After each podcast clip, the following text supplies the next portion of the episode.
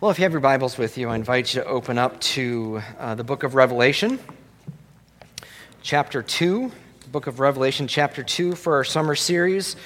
Uh, this summer, we've been going through just chapters 2 and 3 of the book of Revelation, seeing what Jesus writes to seven churches in Asia Minor uh, in about the year 95 AD. And, and every, ch- every church faces its unique challenges, and, and, ours is no different. And, and in these seven churches, we find our personal lives, our personal hearts, as well as the heart of our own church uh, in a lot of these things. And so today we're going to talk about how Jesus wants us as Christians, and he wants us as the church to be pure.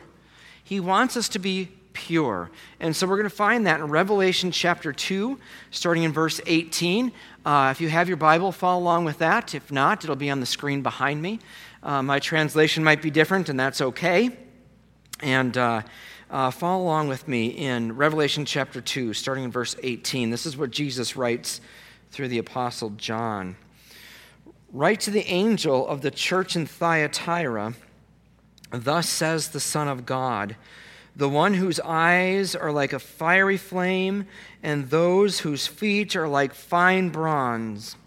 I know your works, your love, your faithfulness, your service, your endurance.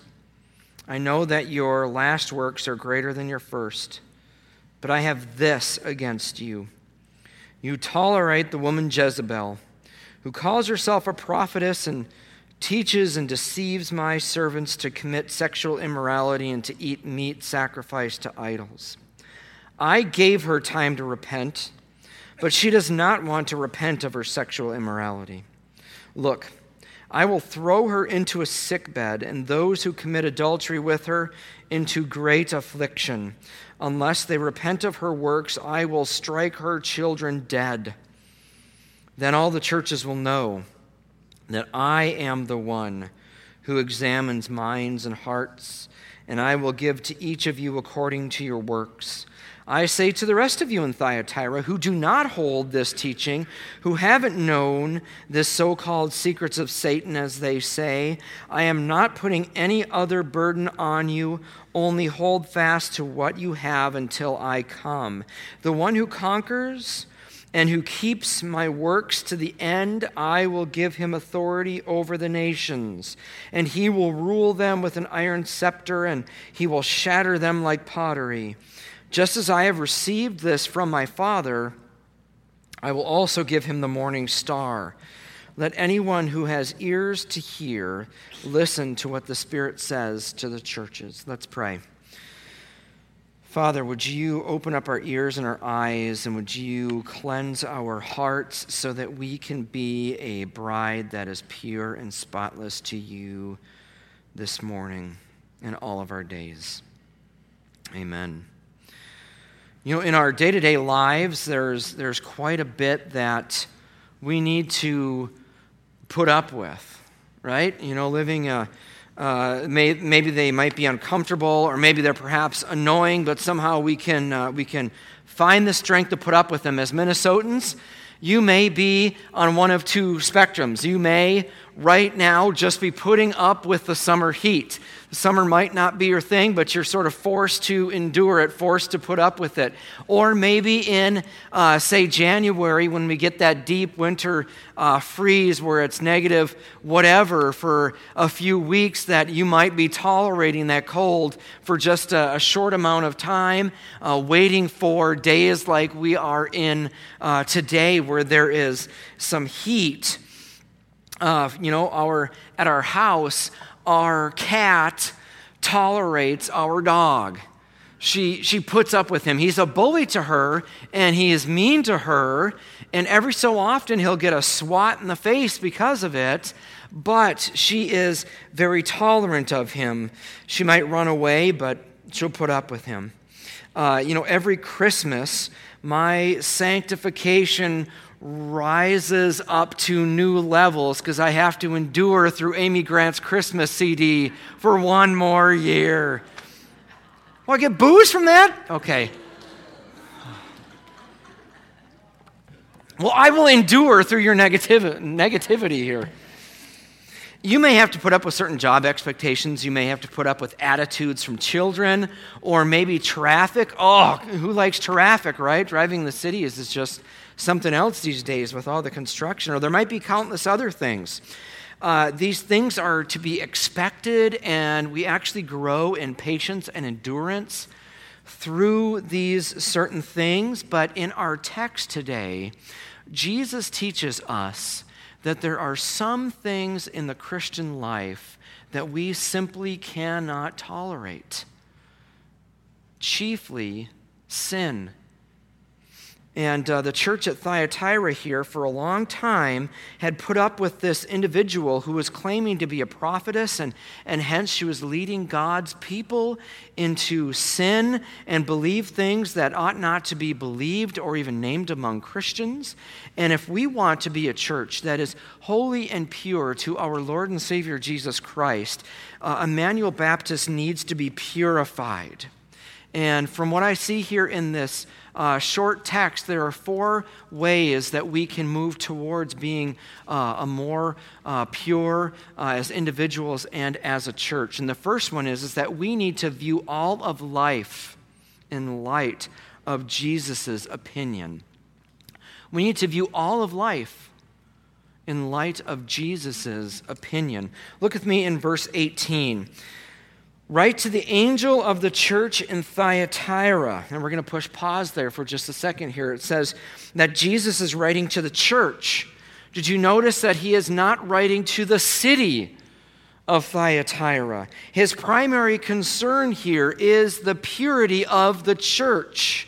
And we need to remember this because uh, far too many times we need to remember that we are the bride of Christ, not the culture. And oftentimes we are so preoccupied with getting the right legislation passed or changing the culture to be more moral uh, than we are about having a pure church toward God. Uh, but when it comes to the issue of what we tolerate and how to deal with it, our first and primary concern ought to be within the church. This doesn't devalue civic action. It doesn't, uh, I don't think it hinders uh, putting good morals into the culture. Those are good things. But we see here that Jesus is first and foremost primarily concerned with us who are in the church. Now, notice how Jesus identifies himself. He says, Thus says the Son of God.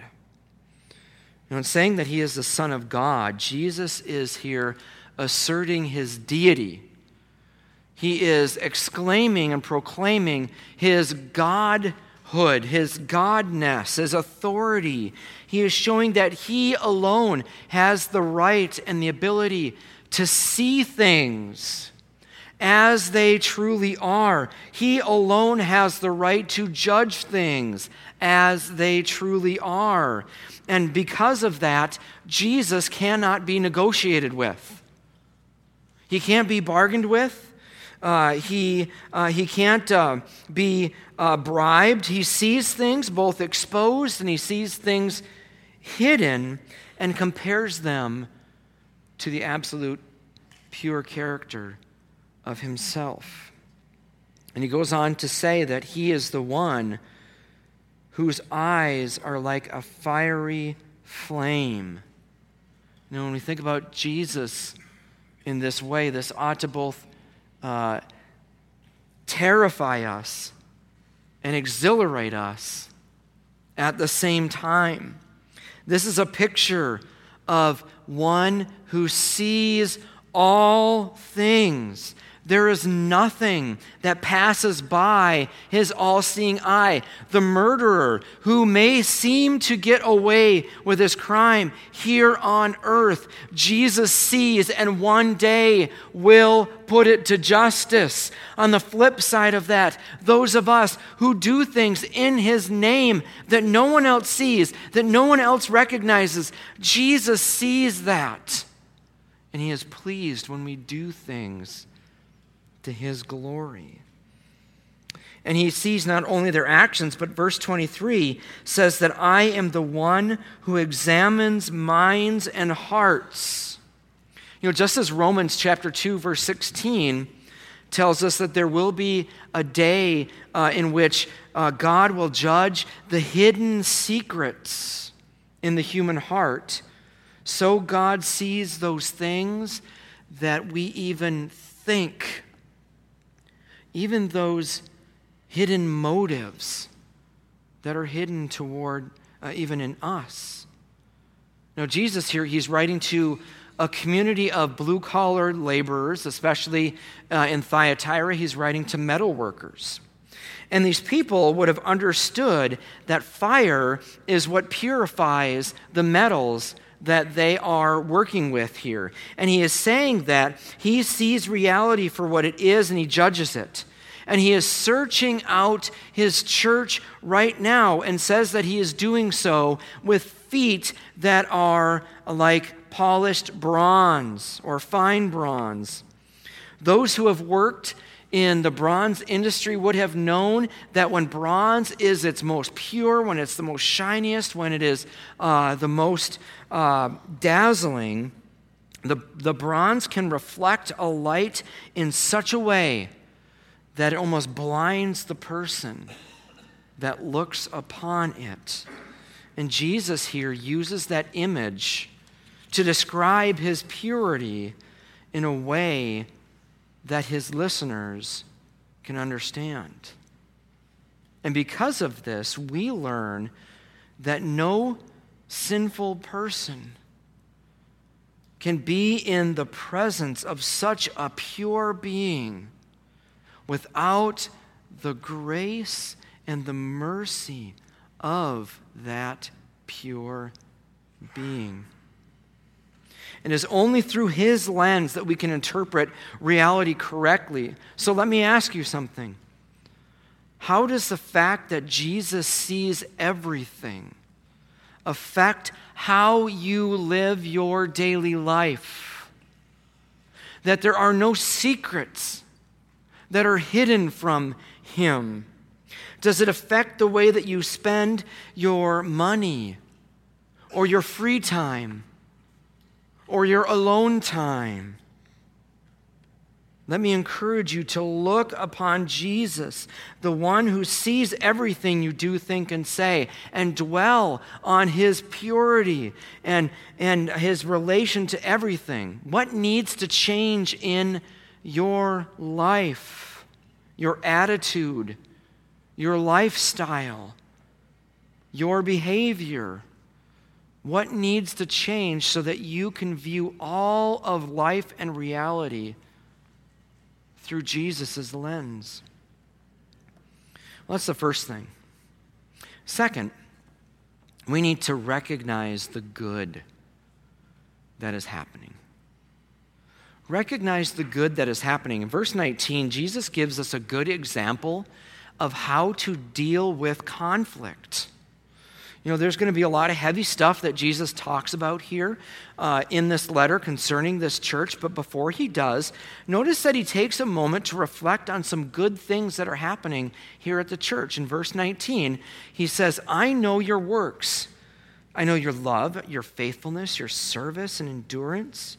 I know that your last works are greater than the first. So, you know, whenever you or I are in conflict, whether it be uh, relationally or socially or, or, or, corporately or, or whatever uh, the, the conflict in whatever way it comes, one thing that we have a tendency to do is to look on the bad side of everything and to dwell on that and to stew on it. We analyze it, we focus on it, we overanalyze it, we, we obsess over it. And when we do that, it, it, it's as if we are continually putting coals into the steam engine while the train is coming towards the station. There's no room to stop. Instead of slowing down, rather, the fire is burning so hard it just plows right through the station, ruining people and relationships destroyed rather than being built up. So we should take our cues from Jesus here, and we ought to see what is good that is going on here first. You know, in, in a lot of ways, this church here at Thyatira is well beyond uh, what is going on in these other churches. Here at Thyatira, these people are all in. Everything that they give, whether it's at work or after work or whatever, is fully dedicated to ministry. And in all aspects of not only their lives, but in the community of Thyatira, for people to know the grace and the goodness of the Lord Jesus Christ. And when we look at Emmanuel Baptist Church, yeah, you know, we see some things that, that may need a tune up. Uh, we see some things that might need replacing or repair, or in a few cases, perhaps a burial. And those things need to be addressed. But first, let's rejoice in the good that is happening. Let's look to what God is doing as a positive thing in our church. And I think God is doing some really amazing things in our congregation lately. I'm very proud to see uh, where we're going and what we're doing. And, and I'm, I'm so thankful to God for that. But when you face struggle or conflict in, in relationships or stresses in various places throughout your life, or parenting issues, or maybe it's extended family, what is your default mindset? Is it to go dig further into the, the problem and into the negativity that, that, that comes from it? Or do you look for what is good and positive and right and praiseworthy in that situation? Ask God today to move you forward in whatever conflict you're facing with a hopeful attitude that God can change things. And there's indeed good things that are going on, whether or not you are seeing it. So Jesus takes us takes just one verse to tell them what is good, and now he very quickly changes the tone. And he says this, "But I have this against you." And that leads us into our third point is that we need to pursue purity individually and in the church. We need to pursue purity individually and in the church. So Jesus moves quickly to the problems. And the problem here, I think, is relevant to many churches today and that is is that the church is simply too tolerant of some of the things that are happening within its doors. We know this because Jesus says that they're, they're, they're tolerating this woman who calls herself a, a prophetess. Look with me in verse 20. But I have this against you. You tolerate the woman Jezebel, who calls herself a prophetess and teaches and deceives my servants to commit sexual immorality, and to eat meat sacrificed to idols. I gave her time to repent. She does not want to repent. Look, I'll throw her into a sick bed, and those who commit adultery with her into great affliction unless they repent of her works. Now, I don't know if you've noticed in these last uh, few letters, but there's a pattern that Jesus points out in the letter to Ephesians, he wants them to know that there are people who call themselves apostles and are not. And we have seen in uh, the letter to Smyrna that there are people who call themselves Jews. And Jesus says, by their actions and by their works, they've shown that they are, in fact, not Jews. And now he calls this woman Jezebel, who calls herself a prophetess, and he says, You know what? This, this woman is not a prophetess. Her rise probably happened in the same way that a lot of false teachers rise up in churches. They, they, they come in and they somehow wiggle their way into leadership positions and they wiggle their way uh, into uh, scripture and make their arguments based on something that seems plausible but denies the gospel. And probably what this woman did, and this is speculation, and I think he is uh, addressing one specific person here, is that this woman knew that, biblically speaking, women were not biblically appointed to be preachers. But you see in the book of Acts that there are women prophetesses. If you look in Acts chapter 2, we see how the people began to prophesy, both men and women, based on this, this, prophecy from the prophet Joel in the Old Testament. And here, this woman probably said something, goes up to people and says something like, uh, God told me this. And uh, God told me to tell you this or that. Well, there can be dangerous problems when someone comes and says such things to people. And so this woman, she goes to church and she says something, uh, something like this, and it's understandable that many people would, would have reacted in such a way of saying, Well, I don't know if she really talked to God or not, and so I don't want to say uh, or argue against something that God says, and so many people tolerated it. And with the toleration, it starts filtering into the psyche and ends up becoming a belief that is pronounced in the church. They put up with it, and Jesus here says, No way. Now, did you notice here that Jesus doesn't even give her the dignity of saying her name? He calls her Jezebel, of all people. If you remember Jezebel from your, your two years of truth reading plan, uh, you'd remember that there's no other name besides the snake in the Garden of Eden that, that brings chills to, uh, to people when they think about her. She was a Sidonian princess who was the wife of King Ahab, uh, among many other things that she did of inciting Israel to worship uh, Baal. She also uh, was one that systematically ordered the slaughter of God's prophets throughout Israel. A very wicked woman. And uh, this is what led to this great showdown on Mount Carmel, where Elijah had, had, had contested against the, the prophets of Baal. And uh, you can read that story in, in 1 Kings there of, of uh, God burning up the altar and Elijah slaughtering all the, the priests of Baal. And this is all because of Jezebel, who then wanted Elijah's head as a result. By her deception, she led many of God's people astray. She was eventually thrown from a window and eaten by wild dogs, but just the name of Jezebel would, uh, would be bad news to those here in the church. And Jesus equates this so called prophetess with Jezebel because she is prophesying, she is seducing and teaching God's people to engage in acts of sexual immorality and idolatry. It is very important to note that as you make your way reading throughout the Bible from Genesis all the way down to Revelation, that one of the biggest sins that has been twisted from God's good design has been uh, sexuality. It is probably our culture's top God. These are cultures that thought that premarital, extramarital, and perverted sex were things that ought to be validated and affirmed even in the church.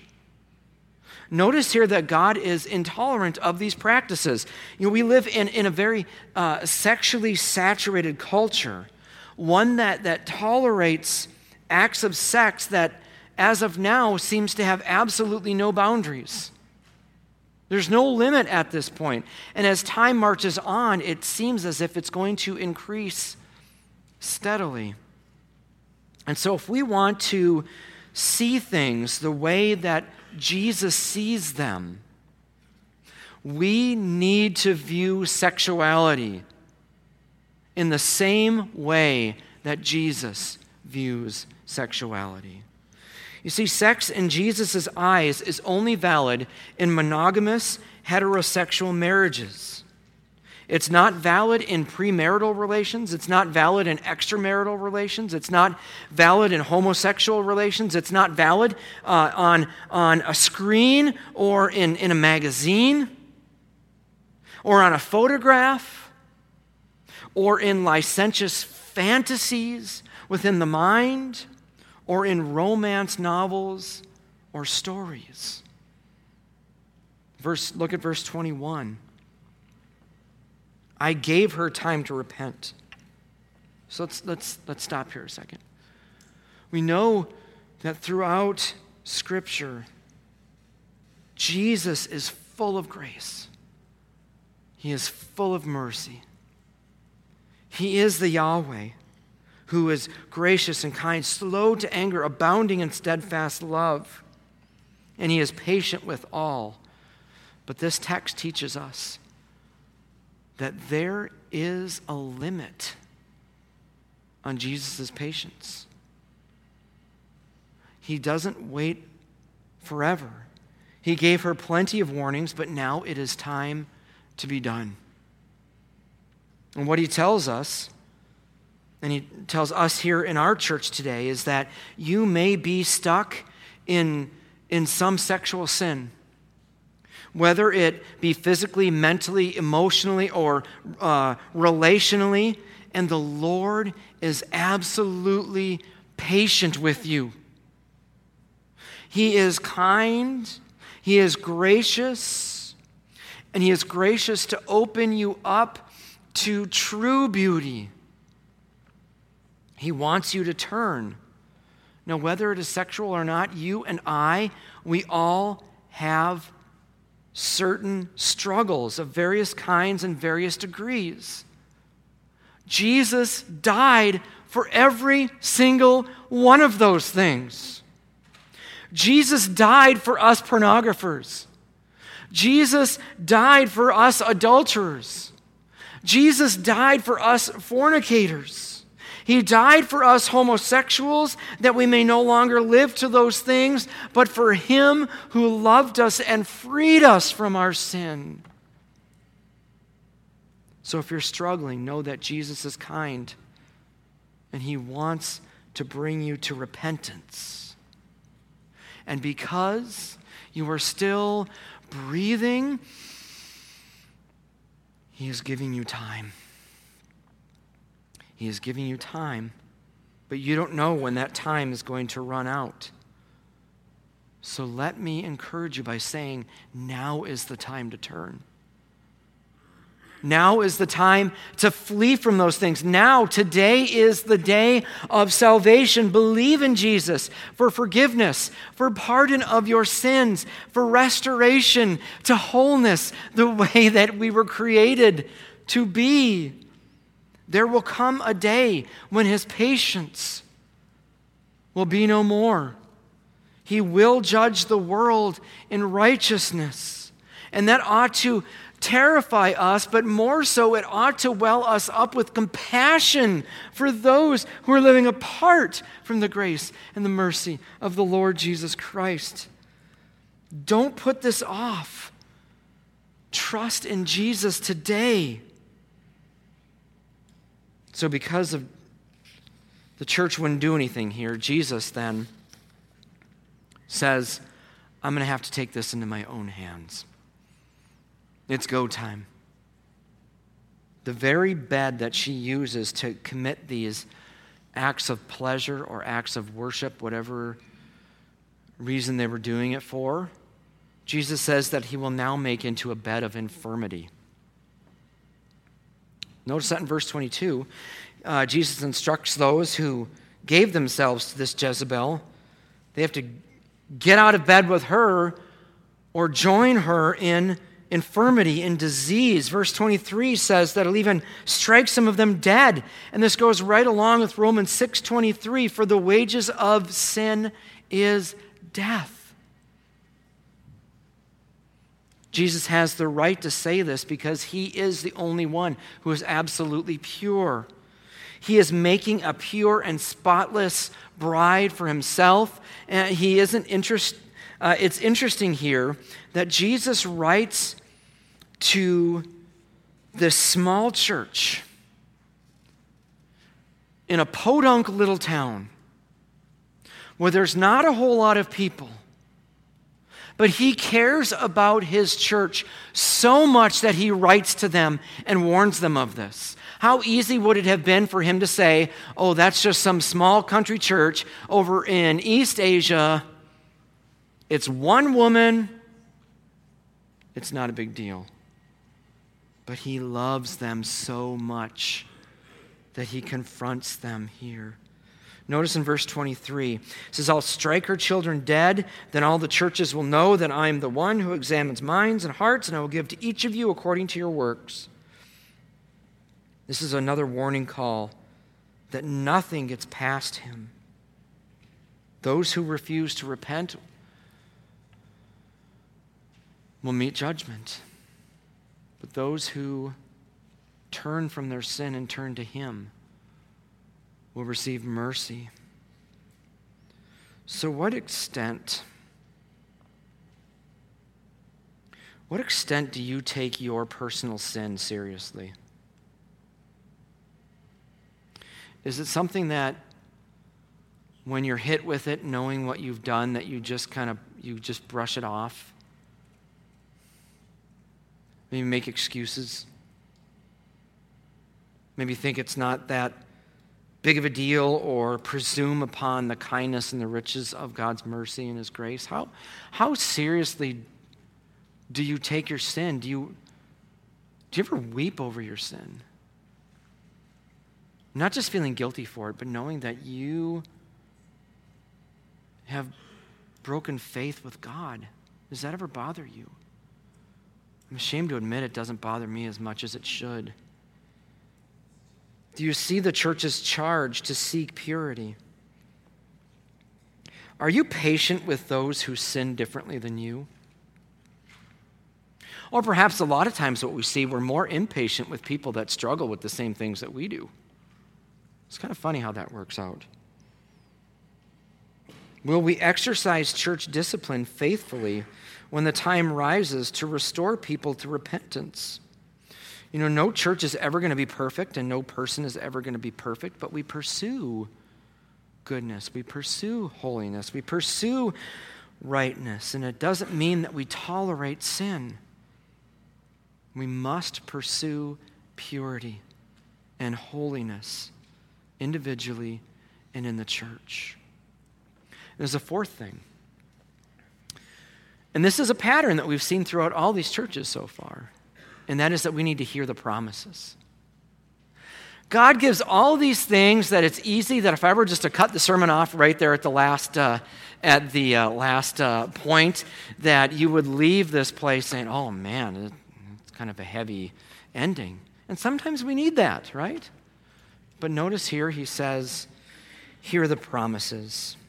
Verse 24, Jesus moves on to those who haven't followed this Jezebel, and he says, "I." have, I place no other burden on you. You know, they've gone through a lot. Jesus confirms this in verse 25 by commanding them to hold on to what you have until I come. Now, part of holding fast to the gospel is purifying the church. And part of purifying the church is making sure that proper doctrine is taught. And it is drawing the line between, between what belief and unbelief, belief and unbelief looks like. They must hold fast. They must exclude this woman. And if you're not sold on this yet, look at verse 24. They called it the deep things of Satan. Notice that Jesus has absolutely no problem with calling this woman's actions evil. He doesn't explain it, doesn't affirm it, he doesn't give excuses.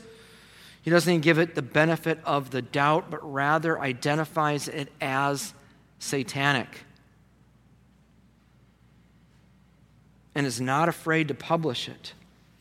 And I think in the church, we are often too willing, too not willing to ruffle feathers than to call things what they are. And I'm not saying just go out and be a jerk and, and tell people, hey, you're a sinner and you need to fix this. No, we speak the truth in love. But we also ought not to be ashamed of what God has said is good and right in His Word. And so this leads right into Jesus' charge to conquer. Notice he says, Those who keep my works, and that is those who keep the process of church discipline, as labeled in Matthew chapter 18, uh, to the end, and the church at Thyatira needed to stop their toleration of this woman. And in that command, notice in verses 26 through 28 here, uh, they're quoted from Psalm 2. And this is about the authority of God giving all authority to the Son. And Jesus promises here, now in Revelation, that those who abide in Him, those who follow Him, He will infer that authority onto them and they will reign together.